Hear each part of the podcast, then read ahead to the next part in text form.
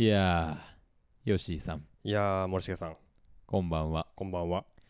6月24日、はい今日はあのいつもより遅く放送をしてそおりまですね。もう放送時間過ぎてしまったと。あの先週8時半からの放送だと言いながら6時に配信をしましてね、うん。あのちょっと早めに出そうとはいはい。皆さんが聞きやすいようにうん。と思っておりますが、はい今日は遅いです。さらに遅くなりました。はい。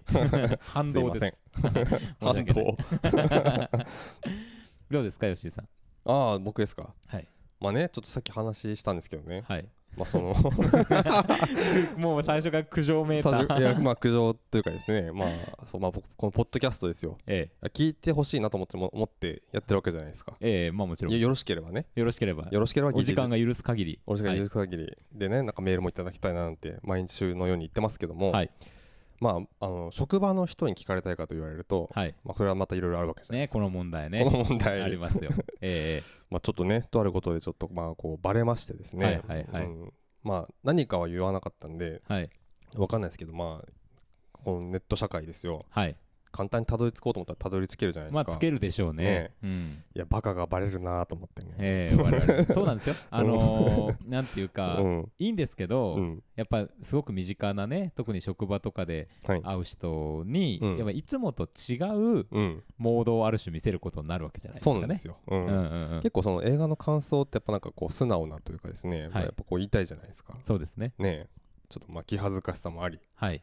なんていうところですね。まあ、これでリスナーを獲得したという、一歩前進ということですかね。嬉しいニュース。うん、ポジティブ、ポジティブ。は ということでよろしいんでしょうか。い、はい、大丈夫です。はい。まあね、そういうこともありますけれども、うん、まあぜひ皆さんも、はいあのそんな話はしましたけれども、うん周りの方に勧めていただけるようであれば、勧めていただければと。基本嬉しいんですよ。そうですよ。あの基本めちゃくちゃこんな嬉しいことないんですよ。はい、う嬉しく思っているという,、うんこう裏返し、うん、ううんん。でございます。はい、はい。そうでございます。弁解を重ねる。弁解。はい。はいじゃあもう行きましょうか。言いましょうかね。ね。はい。あの飛ばしていこう。飛ばしていこう。いきますよ。はい。ストックブラザーズ・ザ・ワールド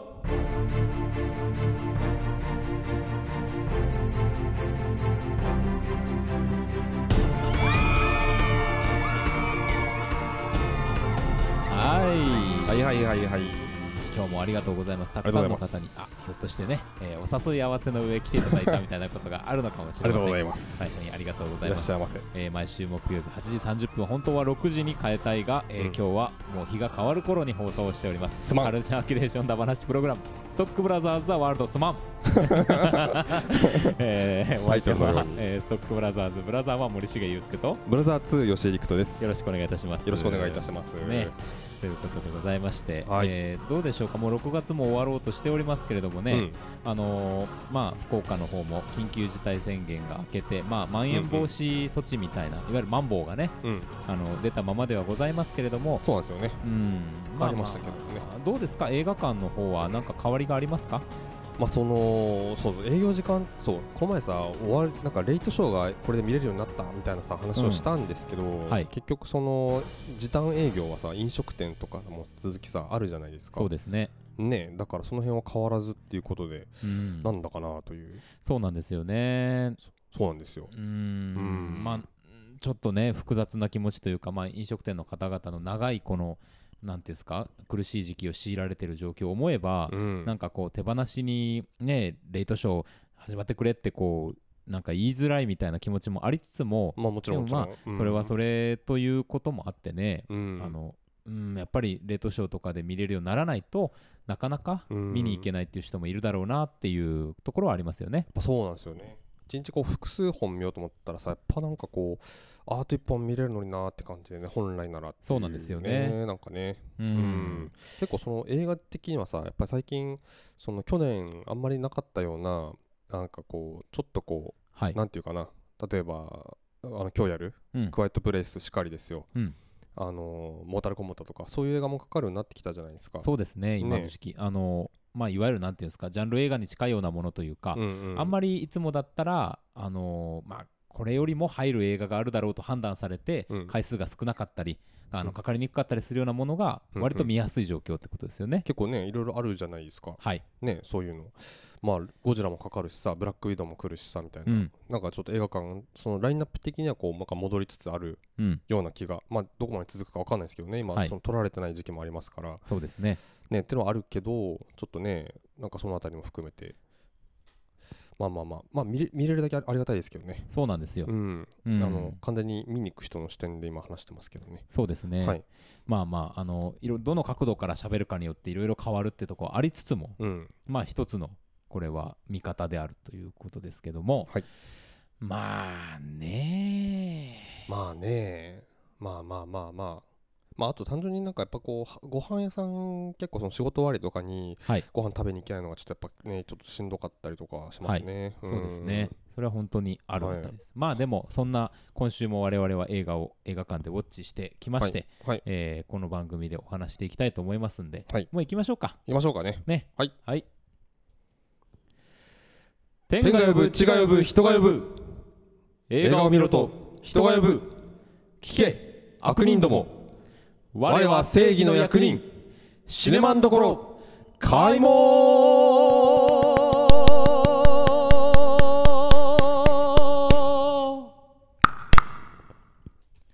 よいしょ。ね。もうあの吉井さんも僕のこのオラビのようなね叫び声にはもう人 一生も伏さない。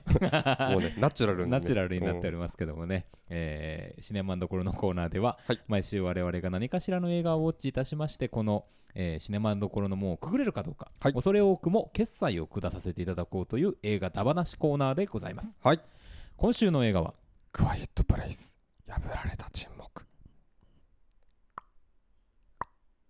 エミリー・ブラント主演で。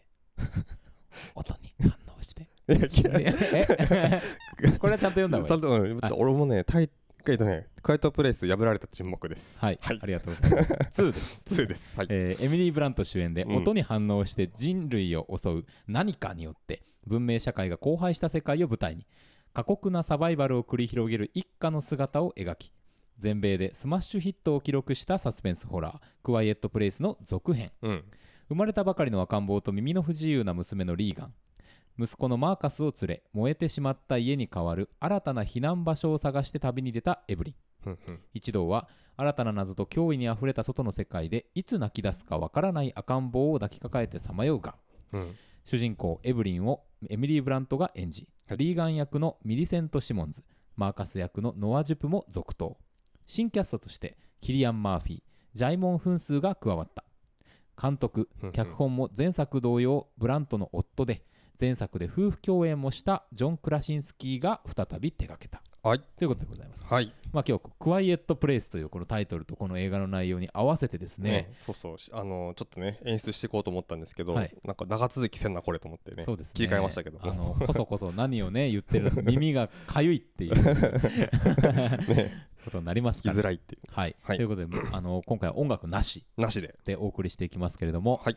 まあ現在劇場で公開されているクワイエット・プレイス、うん。えーどうですか？どうでしたか？そうですね、うん。まあいろいろ言いたいことあるかなと。ただあのやっぱり好きなシリーズだなと思いましたね。そうですね、うん。まああの2ということで、うん。あのどうなるかなと、うんうんうん。あの不安もちょっとあったんですけれども、うん。まあまあ全然全然。あの期待通りというか、うんうん。なんなら期待以上しっかり楽しませていただいたなという感じがしますよね。うん。うん。そうですね。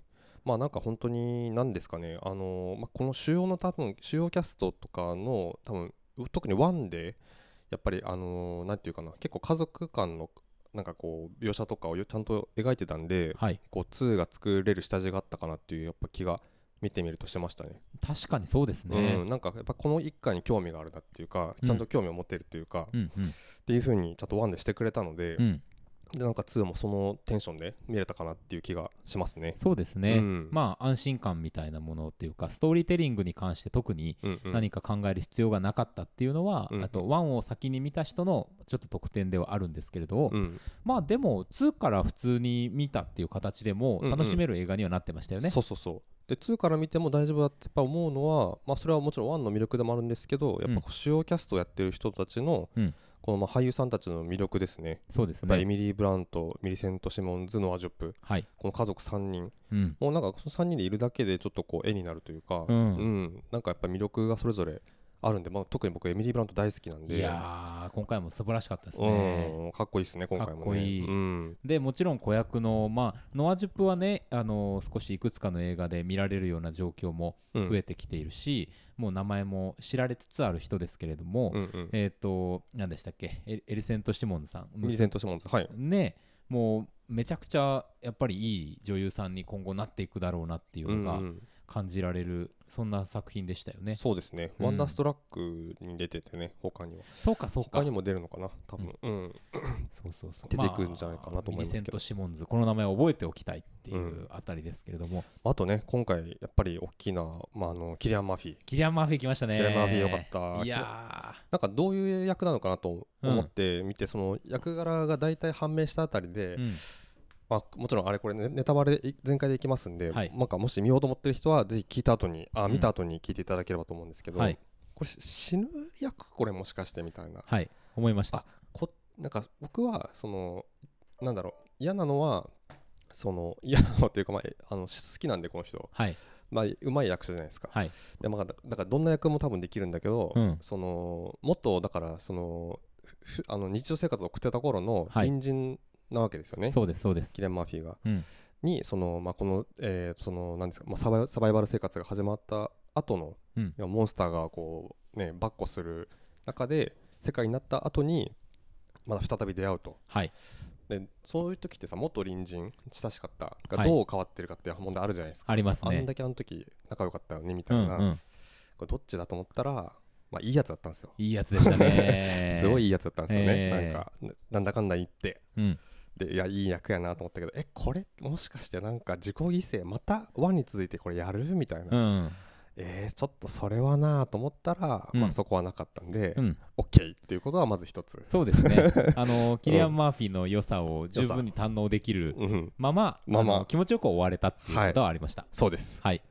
ですね。でもうそのまあいいか。ちょっとずついこうかな、うん。はいはいはい。というところでまずそのキキリアン・マーフィーのそのやっぱりあのが新しく加わったことで、まあ、親指一本立ったと、そうですね。うん。いや本当にいい俳優ですよ。うんうん。まああの僕は若干ねたまにクリスチャン・ベールとあうん。の一瞬見間違えることがあるんですけど。なんだっけバットマン・ビギンズに出てるんだよねそうなんですよ。スキアクロー役でね。そうそうそうそう。ん。あの時ちょっと悪い役だからね、うん。であれはまたハマってるからハマってる。あの印象結構強いんだよねやっぱね、ううん。だからすごいちょっと最古な悪い役みたいな風になった時のあの怖さっていうのも出せる人だけども、うん。こういうなんかこうクールな、うん。えー、とでも身のあの心の中にある優しさみたいなものを持っている温かい役もうん十分できるんそうですよね。そうそう人間味のある役もね、うん。めちゃくちゃすごいですよね。すごい人。ね幅が広い人ですよ。うん。かっこいいしな、あのひげ面も非常に似合っていたし、いやまたねまあこの後絶対言いますけどね、はい、どうどうでしたか森重さんは？いやいやもうね、まああのーまあなんていうか割とうんうん気楽気楽な気持ちで見に行ったんですけれども、まあ今のキャスト的なところっていうのはもちろん、うんうん。あのありますが、うん。なんていうんですかねあの3回ぐらい、うん。あわって言いました僕ああそうなんだよね。これやっぱりそのなんか、まあ、設定がさなんかもうホラーえ描写の演出のためにさ作られつけられたみたいな設定じゃないですか、うん。だから怖いんだよね本当そうそうそうあのまず音を出したら、うん。えーその何か宇宙人か何かっていうのがやってきてモンスターに殺されてしまうっていう話なので、音をできるだけ出さないようにうん。人々が行動している、うんうんうん。もうこの時点でさもうスリルがもう一つ設定として、うん。あのー出来上がってるわけじゃないですか、うんうん。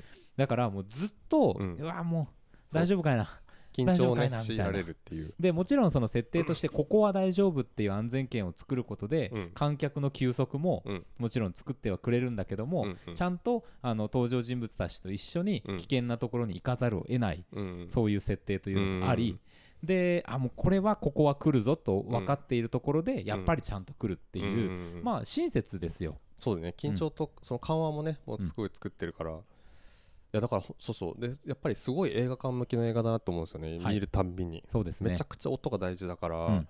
本当映画館向きでその僕が行った時は結構ねやっぱり若い人が多かったんですよこういうジャンルめ、てかまあホラー映画だからはい、カップルとか多くて。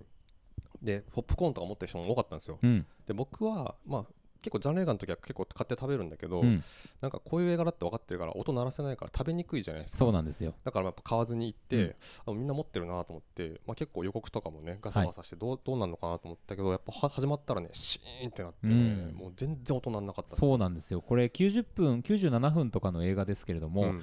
あのまあだから集中力が持つっていうのもあるかもしれませんが、もうね一気にあの駆け抜けられる、うん。うんすごい集中力のまま終われる、結構だからそこのやっぱ緊張の持たせ方をちゃんとこう観客に持たせるっていう。うんでそこをあの観客に共有させるっていうのはめちゃくちゃうまい映画だなっていう。そうですよね。うん、まあささくさするこの世の中でですよいろんなことを考えてるところではありますが、うん、この97分の間はそんなことは あの一切考えられない、とりあえず音を立てないようにしなければと。本当に。映画館がクワイエットプレイスと化すんですよ。貸すんですよ。エ クワイトプレイスではね映画館のコツだったという。そうですよ。だから本当あのし自然と鑑賞マナーが良くなる映画ということで、そうですね。非常にいいですね。いいですねうん。まあ音そのうるさい映画の時はね全然音立てていいし、うん。僕は結構お客さんの反応が聞きたいタイプだから、うん。全然そういうのは好きなんですけどね。ううんんうんうんいやそうですよ。もうわっていう反応ももううん。声にならない声を出すうん。うん感じで驚くわけじゃないですか。はい。でもやっぱその演出少し入っていくとうん。やっぱりあのーあのミリセント・シモンズ演じるリーガン娘のリーガンは、はい。えっと、耳が聞こえない状態なので、その人たちがこの音を立ててはいけないうんうん。世界の中でどう暮らしているかっていう演出が結構一つ、うん。あのポイントになるじゃないですか、はいはい。映画としての演出の見どころになると思うんですけど、うん。ちゃんとちょこちょこさ無音の無音でキーンって音だけが入った音がよく聞こえない状態になる。うんうんうん。ででもこっちからはカメラなので彼女の目線ではないので、向こうから来るモンスターのことが見えている。うんうん。みたいな。ああいうのもさそのうん。やりすぎずにちょこちょこやってくれるから、うん。あわわこれは何かが起こるなっていう感じで見ていけるんで、そうだね。なんていうんですかねちょっともう歌舞伎的なねうん。こうもうよ、うん待ってましたみたいな、こうあの演出のタイミングで来るからなんか変にうん。なんか無駄に驚かすみたいな、なんかそういう下品さはないうんとは言えるでしょうね。そうですね、うん。変な下品。まあそうだね。なんかよくそのダーンみたいな音が鳴って、うん。なんかカメラになんか映り込んだと思ったらお母さんだったみたいなのあるじゃないですか、うん。はいはい。ねいやそれは今俺らにしか聞こえてない音だろこれはってさ、うん。その登場人物じゃなくて俺らにしか聞こえてない音だろこれって。なんか理不尽なやつありますけど。ありますね。まあ、そういうなんかこうなんだろうな、うん。意地の悪いものはあんまりないそうですね。ん、本当に。確かに、なんか演出としてはとてもあのうん見やすいし、うんうん。あのそういうのが苦手だという人にとってもね、うんうん。まああのいつ来るかっていうのが分かりやすいんで、うんいいんじゃないかなって感じはします。そうですね、うんやっぱりあのあとワンが良かったのが、はい。そのまあ、さっき言ったその、まあえーとまあ、まず設定こはい。の設定がすごくすごくあの映画館向きで、うん。面白いその、ね、興味を引くし引き込まれてしまうし自然にっていうところと、まあ、その家族描写っていうのがすごい丁寧にできてたこと、うん。短い尺で。ともう一個めちゃくちゃ僕が大事だと思ってるのが、うん。あのケレン味の演出いなんまさに。ですね。はい。でワンは、えっと、2回あって1回目があの中盤にあのお母さんの出産とはいでその前、えー、とが来た時にしかも釘を踏みに入れてお母さんがはい。足も痛い中で声を出さずにあのなんだ2階に逃げてって、うん。バスタブに入ってでモンスターも近づいてきてるしちょっとあのなんか出産も近づいてるし、でもう耐えきれなくなって声が出た瞬間に花火が外でバーンってなって、はいはい。あの家のそ家からねあのお父さんがショットガン持って走ってって、うん。であのちょっと家を出てたその娘あのシシモンズ。はい。うんももう耳が聞こえないんだけど花火が見えてそれを見て状況がわさんは察知して走って向かうみたいな、うん。すごい短いシーンなんですけうど、ブワーって一瞬テンションが上がる。本当名シーンですよあれは。うんボワーって上がるそこ、とあとあのワンの最後の終わりはい方、はいはいはい。うん、あのまあなんだろう。とあのとっさのあれで起点であのまあというかずっとこう伏線はあったけど、はいはい。そのまあ今回もさもう補聴器うん。のその、が発するなんかこうなんていうのかな音音波とはいいうか、まあそれをこうスピーカーにハウリングさせるってそいううね。そうそうそれがすごく、ああのモンスターの弱点だってことはい。に気づいてっていうところで、ワンの最後にそれをねあの初めてこう利用するんですけど、はいはい。まあ、そこの描写と、うんでやっと一体倒した後に、うん。今度はその音を聞きつけて、うん。なんか他のモンスターたちがバーってこっちに向かって走ってくるのをこうモニターで見るんですよね。はいはいはいはい。でどどうするのかなと思ったらもう弱点は分かったみたいな感じで、うん。カシャって最後エミリー・ブラントがリロードしたところで終終わるんですよね、うん。いい顔で、いい顔でね。非常にいい顔で、うん。でっていうところがすごいやっぱ良かった。終わり方ね。うん、うん。そこのなんかきれいめの演出がめちゃくちゃ良かったんですよね、はいはいはい。今回も多分2回ある。うんで1個目がめっちゃいいのがえっとそのこれも1あの2の最初の方で、はい。なんかやもともとその日常生活を送ってきてで初めてモンスターが現れるとか、が出てくるじゃないですか。1日目っていう、はい。そこでまあ野球の試合に行ってるんですけど子供たちの、はいはい。でそこでそのなんかなんていうのホームにこうダイブする？うん。走ってきて、うんそれあの手話でなんてやるの？みたいな、はいはいでこうやってやるんだよみたいな、うんあこうやってやるのか、うんみたいなのが途中でまた生きてくるんですよ。もうあれね それをキリアン・マーフィーがやる。うんまあそのキリアン・マーフィーあの隣人の男まあちょっと粗暴な感じで、うん。あのなんとなくその娘、あのミリセント・シモンズも、まあ、あんまりよく思ってない、うんうん。でその実際2で出会った後も、まあ、お父さんとはあんたは違うんだってちょっとこう、うんうん。あの距離を置いている、はいはい。その2人がさちょっとこう感情を結び合う、うんうん。あの力を合わせて戦っていくぞという合図になるうんうん。シーンでそれが使われるってもう完璧なね。これっすよっていう この映画か映画でねあの非常に上がるしこういうシーンが見たくて映画が見てるっていうね、一個ですけど、まあ、そこのシーンですよ。で、はい。今回は、えっと、2つの違う場所にいるところがこう同時になんかしかも動きとかもちょっとシンクロしてる感じで、うん。え描写されるっていうのがあるじゃないですか。でそこはその、えっと、エミリあじゃないわ、えっと、キリアン・マーフィーとその娘とはい。のその、まあ、あの不当うん。でのシーンですよね、うん。船着き場の。はいとあとあのエミリー・ブラントが、えーとまあ、その拠点にしているところでのはい。モンスターとの対峙みたいな、ええええ。とこはこう2つが同時にっていうのと、あと終盤の2つ、うん。えー、と娘とうん。今度は息子はい。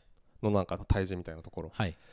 で、まあ、その2つが結構まあこのケレミポイントかなと。そうですね、うん。なんかもうご都合ではなくててう。うん。ちゃんとその2つが同時に進行していくスリルも成立してるし、うん。そこにさちゃんとこう伏線をあの経た上での策がちゃんと練られていくっていうか、うん。それも見せてくれるので、うん。あの両方本当に楽しめるんですよね。なんかどっちかがうん。ちょっとご都合合わせになってるなみたいなことがないっていうね、そうだね。状況的に、そうそうそうそうそう。うんんんまあナナチュラルな感じでそうなんですよね。まあそうですね。うん。うんうんうん。で結構僕あと特になんかしかもあの多分水とかなんかそういうのもなんかこう近いものをうんその1個目の時は多分水かな？はい。で2回2個目の時はその、まあ、銃とその補聴器のうん。っていうのがこうまあちょっとそういうなんか状況なんか動きとかもこうちょっとシンクロさせるみたいな感じでねやってて面白いなと思って見たんですけど、うん。まあ、特に僕ちょっと2個目の方はちょっと言いたいことがあって、はい。あの補聴器が弱点でも何か何をやるべきかっていうのが分かってたら、うん。もうなんかなんていうかなその登場人物がああいうサバイバル的状況になった時に、はい常にやっぱり最速最善の行動をしてほしいと思ってるんですよ、はいはい。そのね。彼が無能でない限りは、ええええ。うん、だから何をすべきかもうあのあの状況だと補聴器をうん。早くそのアンプに向けるとか、はい。そのマイクの音を拾わせるとか、うん。っていうことがもう正解だって分かってるから、はい。あそこのためはうん。ちょっとけれんみ出し出すためのためにしかなってなくて、うん。そこが非常に残念だと思,、うんうん思った。はいはいはいはいはいはいやりたいことは分かるしけれんみが好きなのは分かるんだけど、うん。ちょっと今回はあの状況が生んだこれけれんみじゃないねっていう、まあねねなんかそれに対するエクスキューズみたいのはちょっとあって あの一応うんオンエアをするためには、うん。えっ、となんかほらドアの外のさスイッチをこう入れなきゃいけないとかさ、うんうんなんかいうのがあったじゃないはいですか、はいはいはい。なんかこうなんか一応ねうん。やらなきゃいけないことがあるから あのじっくり向かっていってるというふうにもまあ、まあね。言えなくはないみたいな。そうなんだよね。だからなんかもしああいうこうなんかこうちょっとたためを作って、はいはいなんかやるんだとしたら例えばこう音を出すために本当はスイッチ入れておパッてやったのにうん。音が出なくてコードがなんか切れてるみたいな、はいはいはい。でミリってあのあの女の子ってなんか機械操作うまい得意じゃないですか。だからそこでさコードを接続するなんかこう、うん。自分でさ直すとかさそういうなんかをうんやって、しかもなんかそこにもう一個お父さん絡みのなんか乗っけてやったら、はい。これはいい演出になったんじゃねえの？ってはいう気はちょっとしましたね。なるほどね、うん。それは確かにそうかもしうれないね、んうんうん。まあ。もう一個なんかその大部的なやつをまああまりこうなんだろう天丼にならないような形ではい。ちょっとこう、お父さんからの何かをもう一個引用してきてもいいんじゃないかなっていうのはね、そこで。あれあのもしできるとしたら、うん。その、まあ、最後ラジオ局のみたいなところに行って、うん。ハウリングを起こして放送をね、うん。世界中というか、まあ、届く範囲にハウリングの音を届けていくということになるわけですけれども、その前に、あのー家の中でさうん。レコードプレイヤーを触って、で多分これをこうしてうん。こうするとバンってなって、うんうん。あの解決できるんだみたいなことを手話でさうんうん。そのなんか子供に伝えてるシーンがあったじゃないですか、はいはいはい。あそこで一個なんか挟むって手は一つあったなっていう気はしますよね、確かにね、うん。あの物がねやっぱり同じものを使ってるだけにそう。そうそうそやっぱねちょっとそこはなんかむしろこっちが、あこれこういう後で来るなってやっぱ思っちゃいましたもんね、うん。あのレコードのところでね。うん。うん。うそうなんです。よ、まあ、もしくはですね、うん。えーまああのお父さん絡みということで言えば、うん。あの持って行ってたスピーカーというのがあるじゃないですか、うんうんあれは形見だと思うんですよね、うん。あれがやっぱ窮地で、うん。やっぱ一瞬の間を生み、うん。その間によって、えー 作戦が成功するみたいな こととかね、まあそういうのもあるかなっていう確かに確かに。気もしますけど、うんうんうん。まあまあまああのそこは確かね、うん。あらゆる可能性が まだある。よ余地がある余地がある。そう。弟の方もねそのやりたいことは分かるし、うん。やっと自分でその立ち向かえるようになったっていうその成長を描きたいのは分かるんだけどなんかこうアンプをさガーってモンスターに向けて、うん。すごいこうじっくりじわじわ近づいていくじゃないですか、はいはい。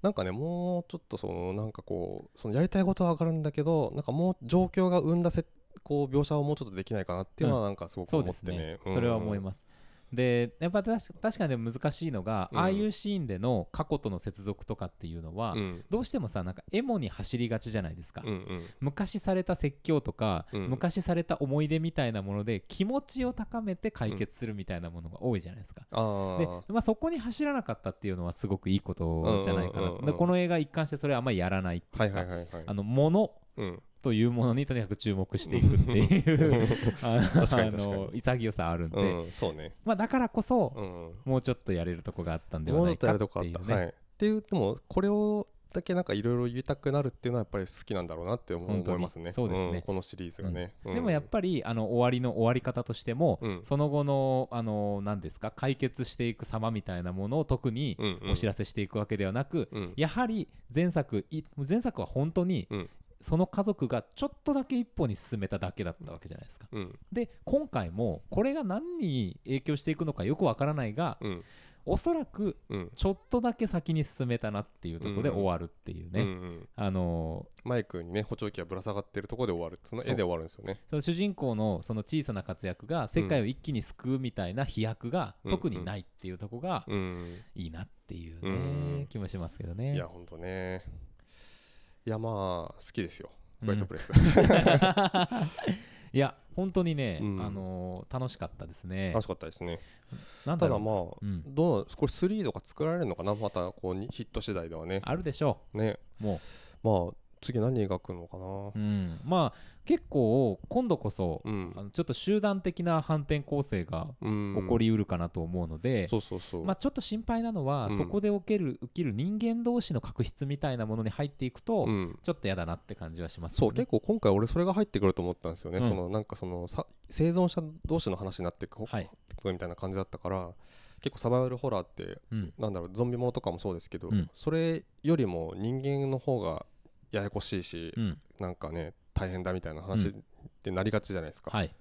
まあ、実際そうなんだと思いますけど、まあでもキリアン・マフィーでそれをやらなかったのはちょっと嬉しかったかなっていう、そうですね、うん。まああのそういうのもうまくやれちゃう人なだけにね、うんうんっていう気はしますよね。まあ確かにあの生存者がいる島に行った時とかは、うん。一瞬ちょっと迫害されるのかなとか思う不安もありましたけど全然そんなことそうもなかったし。そうそんなことないんだよね、うん。うん。そうそうそう。だからいいん、それそうね、うん。あのあとさちょっとでもあいつらが結果的にそのモンスターを島に連れてきてしまったわけじゃないですか。うん。まああの不可抗力ですけど、うん。船の裏かなんかにくっついててうんうん。なんか別の船で多分乗ってたんだよね。のあそっか。うんうん。あ別の船で来たのか。そうそう別の船あにー。なんかちょうどなんか乗ってるやつを見かけたんだけど、でなんか同じ船だって気づいて、はいはいはいはいはいあれでもまあなんかああいうのはやっぱ気づけるようになりたいですよね。そうですよね。うん？っまうん？ていう。あっていうね。そうそうそうそうそうそう。なんかそれでねまあなんかお前らが連れてきたんじゃないかみたいなこととかっていううんのが、うん確かに、ね、まあ起こんなきゃいいなっていうのはまあそうだよね。思いますけど、まあでもあの島の人たちはやっぱり失った痛みを抱えているので、うん。そうやって生き残った者同士でねいがみ合うみたいなことはないっていうようなことを、うん。まあ雰囲気として出してましたけど、うん。まあボスが死んじゃったんでね島の。そうだね。どうなるかなーってどうな感じですね。るかなって感じですね、うん。結構あっけなく死んじゃいましたからね。まあね本当に。まあそういう意味ではですねまああの死に方は非常にちょっと悲しい死に方でもありましたけれども、ん。まあこういう映画のポイントである職業と成仏、うん。えーっていうところで言ってもですね。職業。えー職業っていう意味ではないですけどもやっぱ技術というものをちゃんと生かしてですね、あのしっかりと、えー原因を突き止めていきそれに対処していくという様のテンポの良さっていうのもありましたし、うんうん。あのやっぱ敵がねあの死んでいくあのそこの懸念の演出としての成仏、うんうん。まあ、あのモンスターたちはおおそらく、えー漏れなくうん。一匹漏れなく成仏されあの海に溺れたやつだけはちょっとかわいそうでしたけども、うん。他に関してはしっかり成仏ができただろうということでね 職業と成仏の点でも あの今回非常にあのいいポイントが出せたんじゃないかと思います、ね、なるほど。いや本当なんかまああれですよね。海でそのそれこそ襲ってくる集団？はい、あの不当で、はいはいはい、まあたちはいましたけどね。そうですね。まああいつたちもまあ出てくるだろうっていうね。いやーまあそうそうそういう人たちはいるしうん。まあなんか生き残ったやつら救う価値なんかねえぞみたいなことをキリアン・マーフィーが言ってたのはまあこれかっていうね、うん。話ですしね。まあまあまあ。まあまあまあ。あとなんかな言いたいことあったんだけどな。なんだっけな。なんでしょうね。ホワイトプレイス2うん。うーんどこだったっけなちょっと忘れちゃいましたね。はいはいはいはい。まあねそういうキャラクターの面白さ、まあ、うん演技の良さ、まああれだけやっぱりあのいい俳優さんを揃えて、うん。こういうおおびっくりしたびっくりした音ずっと鳴ってなかっただけにねえー、びっくりした。爆音でもうこいつすぐ殺されますよ。ええ。今の。まあこういうのがですね、えっと、下品な驚かし。い 驚かせる意図でやってるわけじゃないんだけど毎回驚いてるっていう、ええ。俺らが勝手に。すいませんね皆さんも。うわーって。えーイヤホンとかで聞いた人はさびっくりしたかもしれないびっくりするよね本当。うんと申し訳ないね。すごいタイミングだよ。うん、まあまあでもそういういい俳優さんでこういう映画が撮れるっていうことがすごく素晴らしいことだなというふうにはうん。思いますしね、ジャンレイがね。うん。でまあなんかいいキャラクターも出てきているんでね。うん。どうなるかな今後、うん。まあっていう感じもしますしね。そうね。なんかだしクワイエットプレイスの続編ってことじゃなくてもうん。この映画に何か刺激を受けたですね、うん。あのこういう映画がもっと撮られていけばいいなと思いますけどね。ああそうですね。うん。うん。なんかそのあやっぱりまあめっちゃ大事だと思すごいいいなと思うのはやっぱり設定だけじゃないからこのう映画がさ、はい。まあ、それがさっき言ったその、まあ、俳優の力であり、うん。まあ、あとそのなんだろうな人人間の描写のところうん。かなってやっぱ思うんですけど。うん。からそ本当そういうその設定だけ頑張る映画ってたまにあるじゃないですか。ありますあります。でそそうそこじゃないところも含めてね、うん。そういう参考してほしいなって思いますよね。そうそうあの企画書で終わってる映画っていう。うん。でやりたいことはわかるんだけどなくはないんですけどね、まあちゃんと見せて楽しませてくれるんで、うん、うんいいんじゃないでしょうかね。なんかもっとねこの映画について話したいことがあるような気がするんですけどね。そうなんですよね。結構そのなんかワンに続きさその足をやられるはい。じゃないですか、そのええええ。例えば息子がさ、うん。あのなんていうんですかクマのさ、なんか罠みたいなね。罠みたいな足あれガーンってねきついそうね痛ーみたいなまた、痛いのが一個出てきたりとか、はい。最後キリアンも足あれはやられんどうやられるんだっけな？モンスターにやられるんだっけ？そうそうそうそうそうそでお母さんも足やられるじゃないですか、う、うん、なんか足みんなやられるなってのがちょっと気になって、うん。なんかこれあるのかな？まあねやっぱでも足をやられるとうん。機動力が落ちるじゃないですか、機動力そういう、うん。うん。だからそのただでさえ不利なのに、うん。向こうめちゃめちゃ速いやつじゃないですか敵が、うんなのにそうそううん思いました、うん何ですか？どうぞどうぞ。あいやいやいや。なあのそうそうあのモンスターのやっぱ生態がすごい気になると思って、はいはいはいはい。今回そこのあたりがもうちょっと分かるのかなと思ったけどあんまり分かんないじゃないですか、うん。要はその人間音を出すものを狙ってくるんだけど、うん。なぜ狙ってくるのかっていう、うん。そのなんか食べてるようにはあんまり思えないんですよね。なんか投げ払ったりとかしてるから、そうそうそうそう。とりあえず殺したいし邪魔なのかなみたいな、うん。だからとりあえずその排除が目的なのかなと思って。音が嫌いなんじゃそうそう嫌いなのかな。ない、うん、でななんでじゃあ地球に来たのかなって思うとそのその習性を誰かが利用しようとしてうん。地球に送り込んできて、まず人間をこうやっつけた後にあの同じ周波数を使って全部どかしてうん。移住しようとしてきてるのかなと思って。だから3はうん。そのもっと高度な知的生命体宇な宙の。るほどね との戦いの話になるんじゃないかそれめちゃくちゃ面白い話。や すごい。うんだからもう全く3は違うジャンルの映画になるんじゃないかそれ企画出した方がいいですよ。絶対。うんダメって言われてたクワイエットプレイスはそういう映画じゃないからそうっすよねみたいな。めちゃくちゃ面白いです。それ。でなんか生態に考えたらねそこにちょっとそういううん。なんか道筋が今一個立って。そうですね、うんうん。まあ僕はあのちょっと仮説としてこれあのうん。流浪に剣心出てくるですね、はい。あの雪城絵西という男がいるんですけど、はいあいつと、うん。あのモンスターは基本的には同じような形で あの感覚が鋭すぎるのであの超高波周波数を聞かせると、うん。一瞬ひるむっていうですね。はいあのあの何ですか？あの竜明線。竜明線というねあの新速の納刀術っていうのがあるわけですけども、キまあ、っていうね。実写版でやったのかどうか僕見てないんで分かりません確がかにね。やってなさそうだよなでも。ね、うんあのそれと、うんうん。まあ同じっていうことは 謙信は竜明線であのモンスターを倒せるのでは。ないかっていう原子がいればね。いればね。いればね。しかも調整調整してね。そうそう速度を。速度を調整して。あこれや。っ てこのスピードでノートしたら効くっていう。聞く。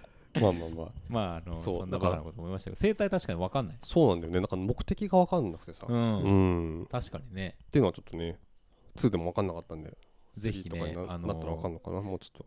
まあどうなんでしょうね。なんかそういうキャラが出てくるのかな？うん。なんかその集団での連携とかもないじゃないですか、はい、だからでも多分モンスターが出してる音に突進していくわけじゃないから、うん、ね多分なまあそういう個体同士で潰し合うってことは多分しないだろそうからと思いますけどね。なんかあるはずなんですけどね、うん。どういう生き物なのかなってちょっと気になりましたね。ね。改めて。本当に。うん。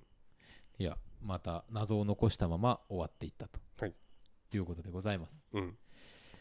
じゃあまあ今日はいいんじゃないですかこれでね。そうですね。はい、はい。では参りましょう。はい。決済。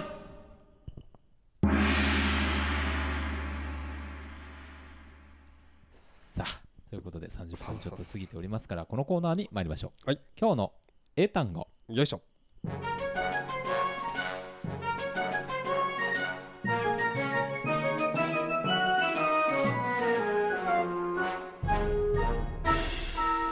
今日の英単語。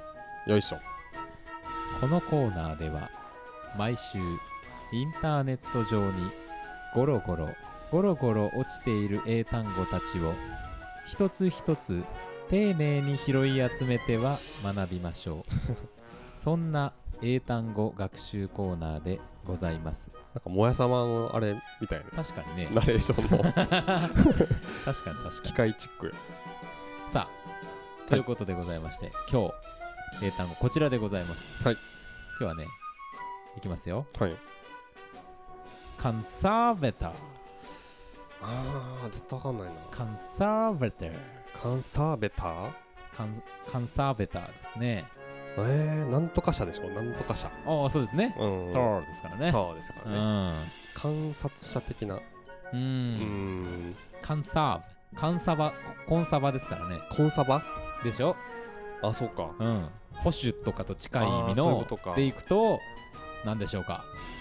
え何をする人でしょうか？ー、なんですか？正解は管理者。うーん。まあ保存者。なるほど。そういう人のことを言う。これがなんで上の方に来てるのかちょっと分かりませんけれどはもね。ははええ。これちょっとなんかそしては初めて見た、カンサーバター。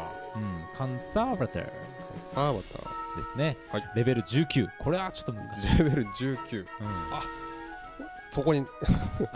ブラザー3染五郎があの小さいヘッドホンの袋の上にね 寝ようとしています。はい。ということで参りますよ。はい。Repeat after me. たオッケー。Conservative Conservative カンサーバター One more time ッケー Conservative ね。ね出すときは出すと今構成に出ましたから、ええ。うん、こっちだぞと。そうですよ。他の何かをうまくいかせるためにね。あえてね。読みましたけど。ございますけどね、はい。なんかお知らせございますか？お知らせ、えー、お知らせ、そうだ、ああ、そうだ、今週末はですね、厳しいシネマにイベントが2つありまして、はい。えー、と土曜日が王の願い、ハングルの始まりっていう、うん。えー、とハングル文字が作られる、家庭の話の、えー、とトークイベント付き上映えー。ありまして、日曜日はアフリカンカンフーナッツのあ。なんと監督が舞台挨拶とサイン会に来られる。めちゃくちゃえーいいそうですねすごい。なんか日本で多分仕事されてる方だから、なんかドイツ人の方らしいんですけど、日本語多分喋れるとあおのーなんかプロモーションでねあのヒトラーとかの 格好して歩いて謝罪してましたけども まあそれも含めてそれも含めてね。ね。あとね、なんか本当にななんだこの映画はって感じなんで、えー。なぜ何を聞こうかなと思って。いいですねいやわかんないけど。いい機会。うん、ぜひ行きましょう。もうん、はい。まあちょっとそれをぜひね、はい。はい、よろっていう感じしくお願いします。ですね。はい。それでは皆さんさようなら。さよなら、また来週。また来週